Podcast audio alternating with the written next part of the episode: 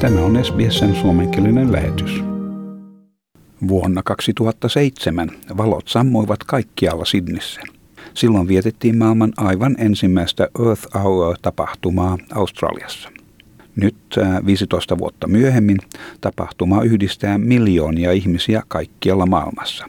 He sammuttavat valonsa 60 minuutin ajaksi vaatien ponnekkaampia toimia ilmastonmuutoksen ja muiden ihmisten aiheuttamien ympäristövahinkojen torjumiseksi. Kansainvälisen tapahtuman aloitti alun perin ympäristöjärjestö World Wildlife Fund Australia. Tapahtuma on kasvanut maailman suurimmaksi kansainväliseksi tempaukseksi, millä on kannattajia yli 190 maassa ja territoriossa. World Wildlife Fund-järjestön toimitusjohtaja Dermot Ogoman sanoi, että tempauksen vuosijuhla ei voisi sattua tärkeämpään ajankohtaan, koska meillä on Australiassa edessämme sydäntä särkeviä vaikutuksia juuri nyt. Viime kuun katastrofaaliset tulvat, vuonna 2020 katastrofaaliset maastopalot ja nyt näemme samaan ilmiön vaikutuksia suurella valliriutallamme. Siellä meriveden lämpötila on noussut ilmastonmuutoksen seurauksena aiheuttaen korallien haalistumista. Kaikki nämä ilmiöt muistuttavat meitä ilmastonmuutoksen tuhoisista vaikutuksista planeettaamme. We are seeing the heartbreaking impacts of climate change in Australia right now. The devastating floods of this last month, the catastrophic bushfires of 2020 But we're also seeing those happening on iconic places that we all love, like the Great Barrier Reef, where mass bleaching events have happened because of the increasing warming oceans due to climate change. These are all reminders, whether it's bleaching reef, fires, or floods, that we are losing nature and that climate change is having a devastating impact on the places that we call home. tulvat sattuivat juuri YK uusimman maailmanlaajuisten ilmastonmuutosten vastaisten toimien arvion julkaisun ajankohtaan. Melbourneessa asuva Jeremy Richardson on videokuvaaja ja ilmaston puolesta puhuja. Hän sanoi, että on positiivinen asia, että yhteisöt toimivat yhdessä ilmastoasiassa, mutta toimien on oltava tokenismia laajempia. Hän pitää Earth Hour-tempausta hienona eleenä, mutta sen lisäksi tarvitaan enemmän konkreettisia toimia. Hän haluaisi myös hallituksen ja erityisesti ympäristöministerin myöntävän, että ongelma on todellinen ja että hallituksella on velvollisuus tulevia sukupolvia kohtaan. I think Earth Hour is a nice gesture. Uh, I think having your lights off for an hour is great, but I think there's better ways to be accountable to the environment. Uh, I think if you've moved towards using solar power in your home, well, here in Melbourne by 8.30 the lights are off uh, and solar should have kicked in because um, it's night time. So we should be off the grid anyways. I think I'd actually like to say that this Earth Hour, what I'd like to see is our Environmental Minister Susan Lee and the federal government actually admitting that they do have a duty of care for future generations. I think it's actually bonkers to think that any adult, whether they're a parent or not, would not want to care about the lives of their kids or grandkids. Jeremy Richardson viittasi päätökseen, minkä mukaan Australian liittovaltion ympäristöministerillä Susan Leellä ei ollut velvollisuutta suojella nuorisoa ilmastonmuutoskriisiltä arvioidessaan uusia fossiilisten polttoaineiden tuotantohankkeita.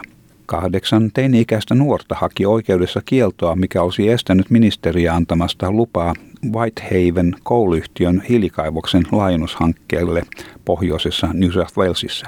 Perusteluna oli, että ministerillä oli velvollisuus suojella nuoria tulevaisuuden ilmastonmuutoksen aiheuttamilta haitoilta. Oikeus päätti, että nuoret olivat oikeassa, mutta Susan Lee valitti päätöksestä liittovaltion oikeudessa, missä kolme tuomaria päätti asian hänen edukseen. Oikeustoimet aloittaneen nuorten ryhmän johtaja, 17-vuotias melbonelainen opiskelija Anjali Sharma sanoi päätöstä järkyttäväksi ja että nyt liittovaltion hallituksen on aika herätä siihen tosiasiaan, että ilmasto on muuttumassa. Hän sanoi, että oikeuden päätös ei muuta ministerin moraalista velvollisuutta toimia ilmastonmuutoksen torjumiseksi. How many once in a decade, once in a century, once in a thousand years weather events do we need before the government decides that now is the time to take action? The federal court today may have accepted the minister's legal arguments over ours. But that does not change the minister's legal oblig- moral obligation, sorry, to take action on climate change and to protect young people from the harms that it will bring. it does not change the science. It does not put out the fires or drain the floodwaters.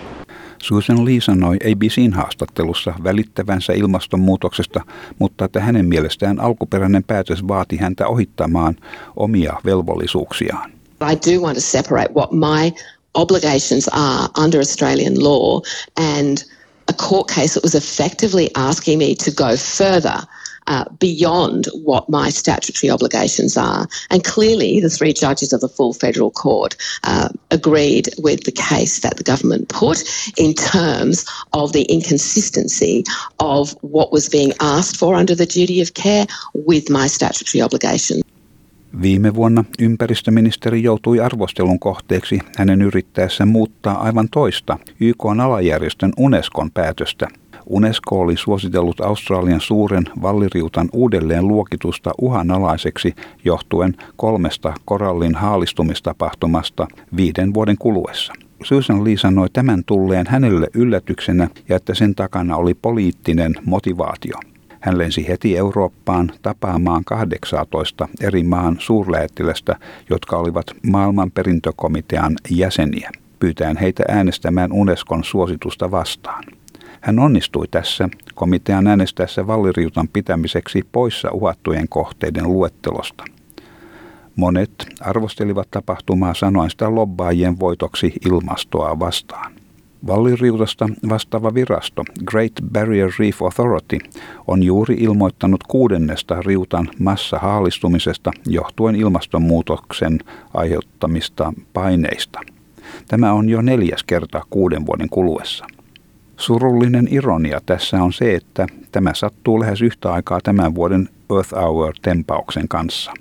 WWFn Jasmine Ledger pyytää ihmisiä osallistumaan tämän viikonlopun Earth Hour-tapahtumaan, sanoen, että on sydäntä särkevää nähdä maailmanlaajuisen ilmaston lämpenemisen vaikutuksia Australian ainutlaatuiseen luontoon. Tämän jutun toimitti SBS-uutisten Tina Quinn. Tykkää, jaa ja ota kantaa. Seuraa SBSn suomenkielistä ohjelmaa Facebookissa.